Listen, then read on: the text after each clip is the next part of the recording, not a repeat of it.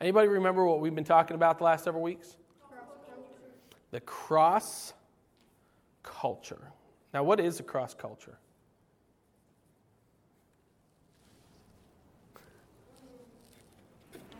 That's okay. I know you guys getting bombarded with tons of things every day.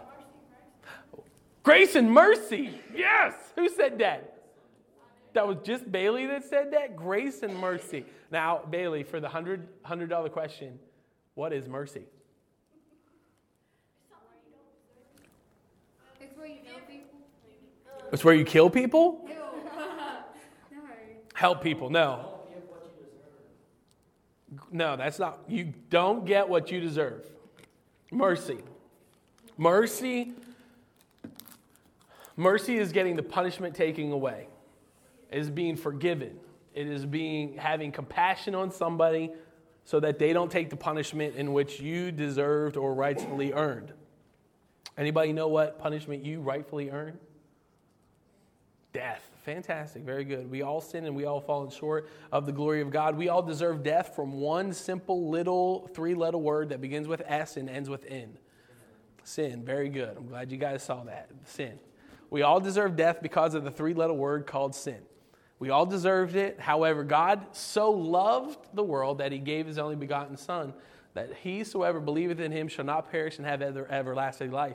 In John 3:16, we understand that it is by the love of God that we now have mercy in our lives. And now that we have mercy in our lives, we also get to have grace in our lives, Bailey. And what does grace mean? Someone in this section. Grace. Right here. Somebody here. Gra- Not sh- you're in the wrong section. This section right here. What's grace mean?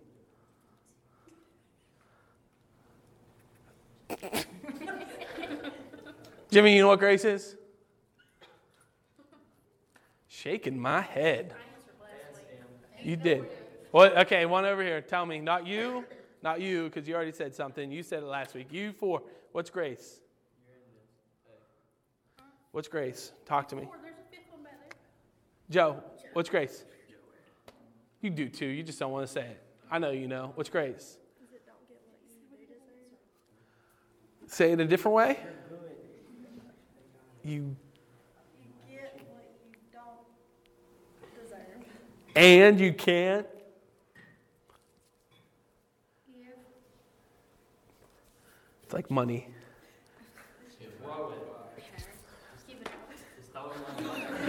It's getting something you cannot, you did not deserve, nor can you repay. Grace. Some, getting something that you did not earn, something you did not deserve, and something that you cannot repay. This is the cross culture, a culture in which we live by giving people the same love that God gave us, by giving people the same mercy that God gave us, and giving us giving people the same grace that God gave us. This is the cross culture. Say those three words with me. Love, grace, mercy. One more time. Love, grace, mercy. One more time. Love, grace, mercy. Very good. So we're going to talk tonight. We're going to try to wrap this up tonight.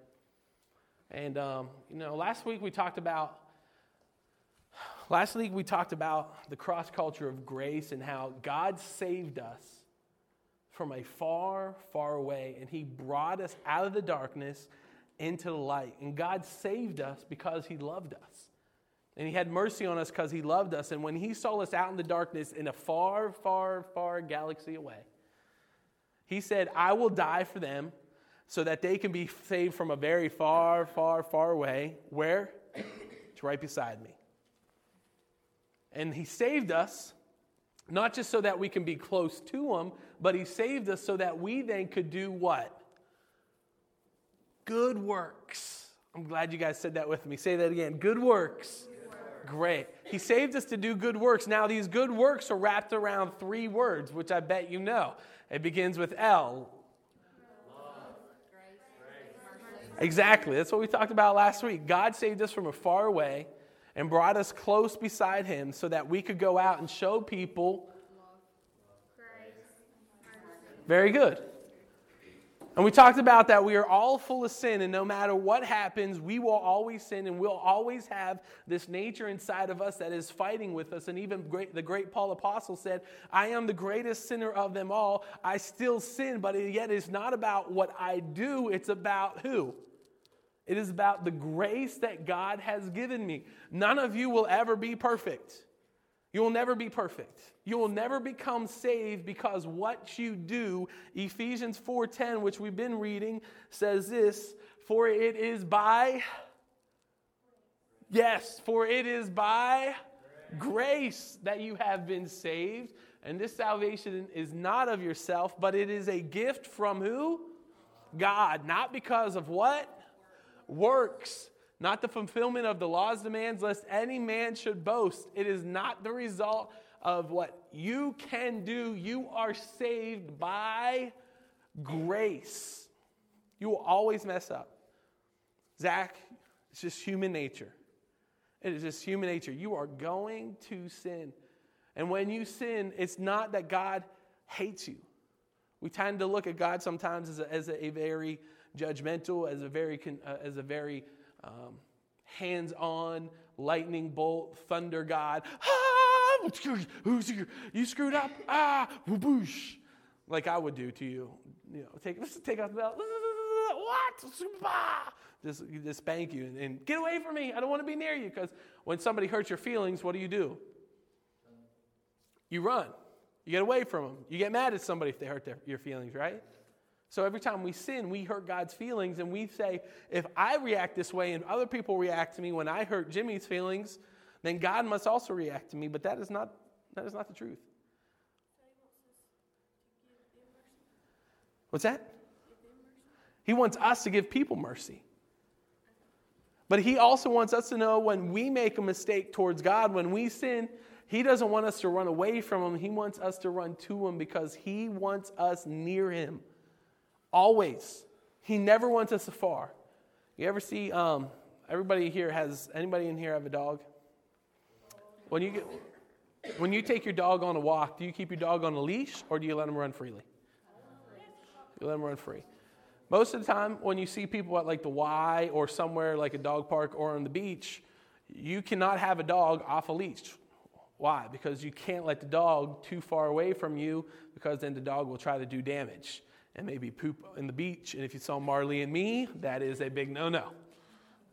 Big no no, no pooping on the beach. And so, God, just like us humans with a dog, wants to keep us not on a leash, but He wants to keep us in the same vicinity as He is. And so, when we screw up and we make a mistake, God doesn't want us to run freely away from Him. Instead, He wants us to run to Him so that we can get forgiven, get no condemnation, and get released through love, grace, and mercy to go out and do good works, to give love to people, to give grace to people when they do wrong to us, and to give mercy to people when they do wrong to us. This is the cross culture. This is the culture in which God has asked you as a Christian to live in. To be near to God and to show others love, grace, and mercy, the same love, grace, and mercy that God gave you. Everybody clear with that? Everybody understand that? So tonight we're going to take a little bit of a story. We're going to talk about a story of, of, of a prostitute. Yes, I said the word prostitute. We are going to take the story about a story of a prostitute. Now, this prostitute does not have a name in the Bible, but we find out in Luke chapter 7 that Jesus interacts with a prostitute. Now, in today's society, if you interact with a prostitute, it's probably not good news, right?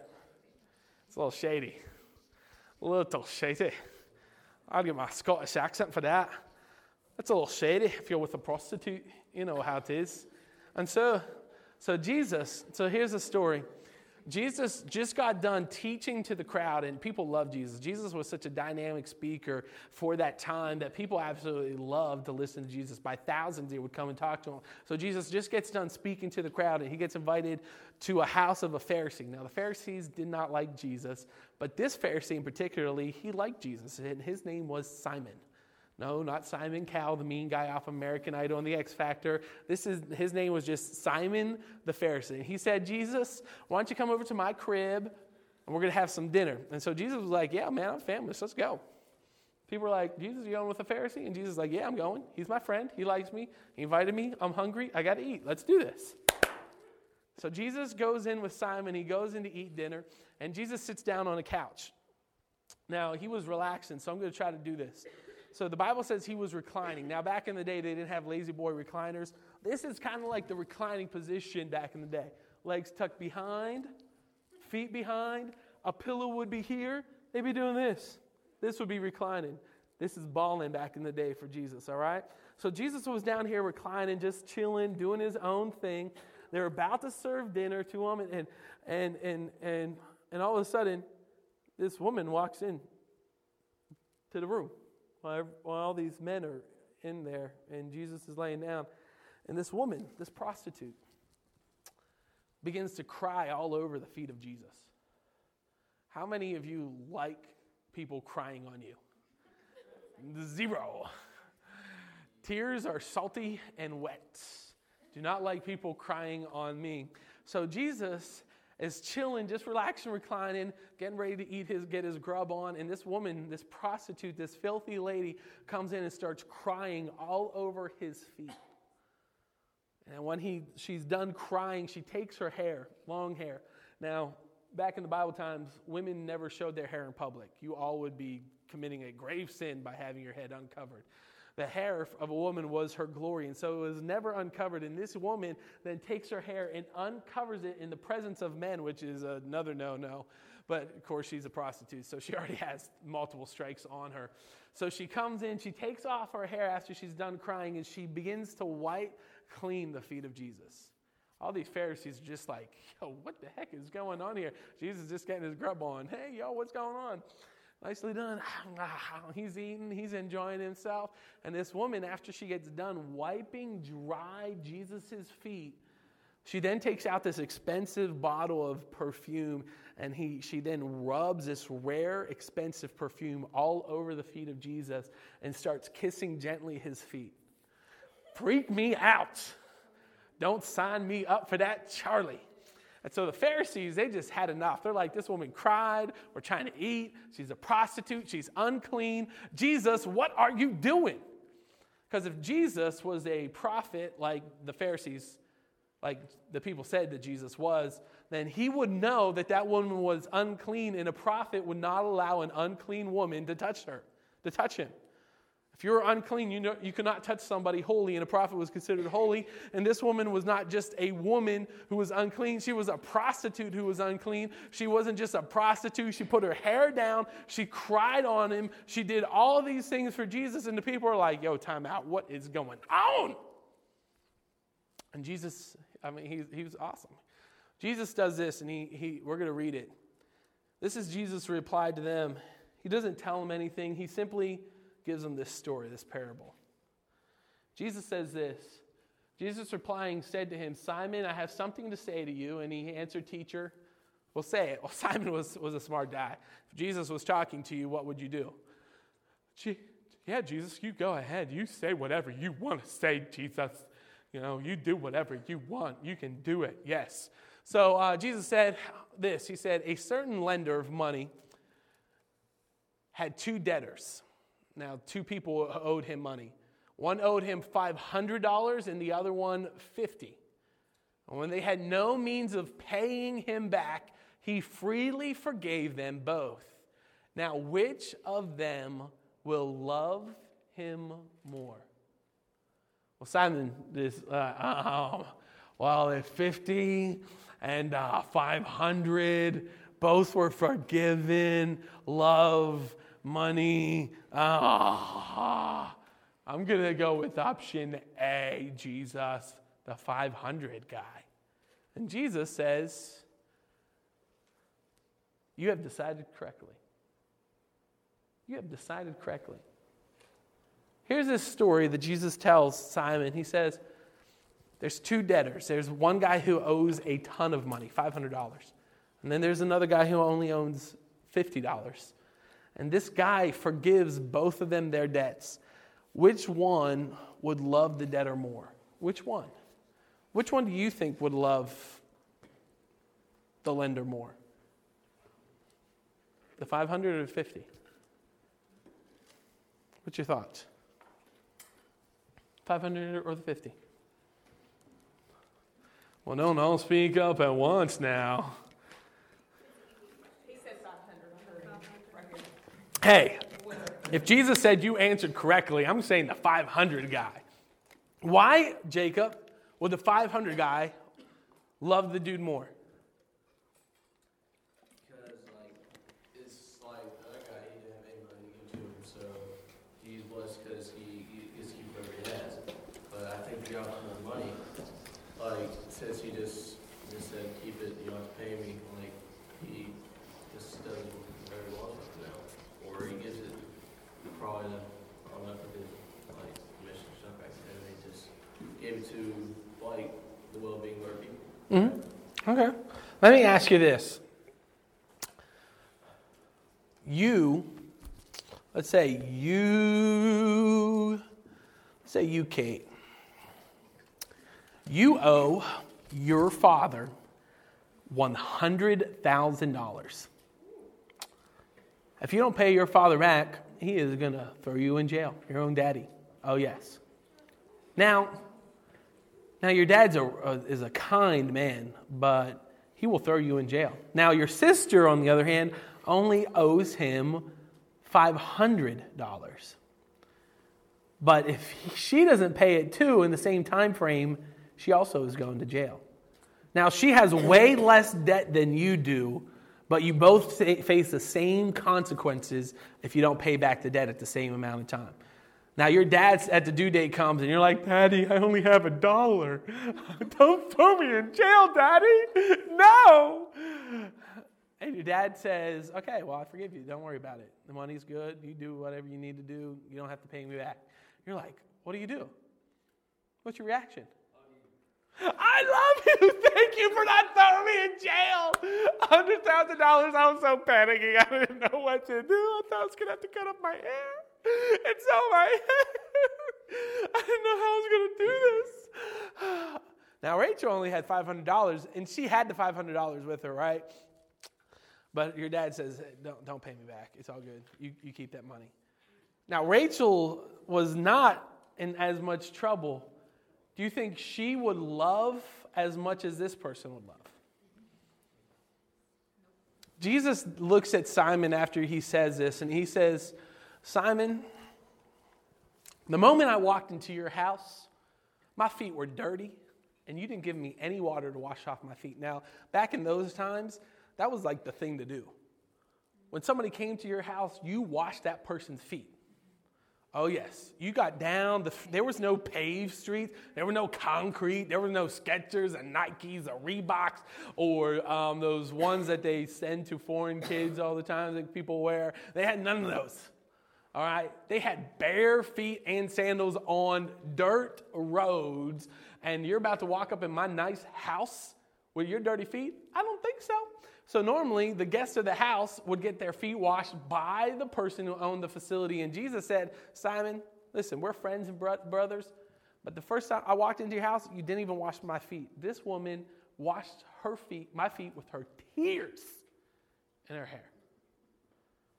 And then he said, Simon, you didn't even give me cheap perfume to anoint me, to make me smell good. Because listen, you're out in that heat. You didn't have running water. You didn't have plumbing. If you wanted to take a shower, you went down, down to the creek where somebody had to pour you a bath. You didn't even give me something, a little DO to help make me smell a little bit good. Not even the cheap stuff. You know, you know how it is. You have a friend come over that you don't really like, so you give them the, the, the, the discount soda, the discount cookies, that cheap chips. You're like, man, I wasted my Lay's on them. My double stuffed Oreos, eh, they get the great value brand. I- and Jesus is like, listen, you didn't even give me the great value brand of deodorant to make me smell good.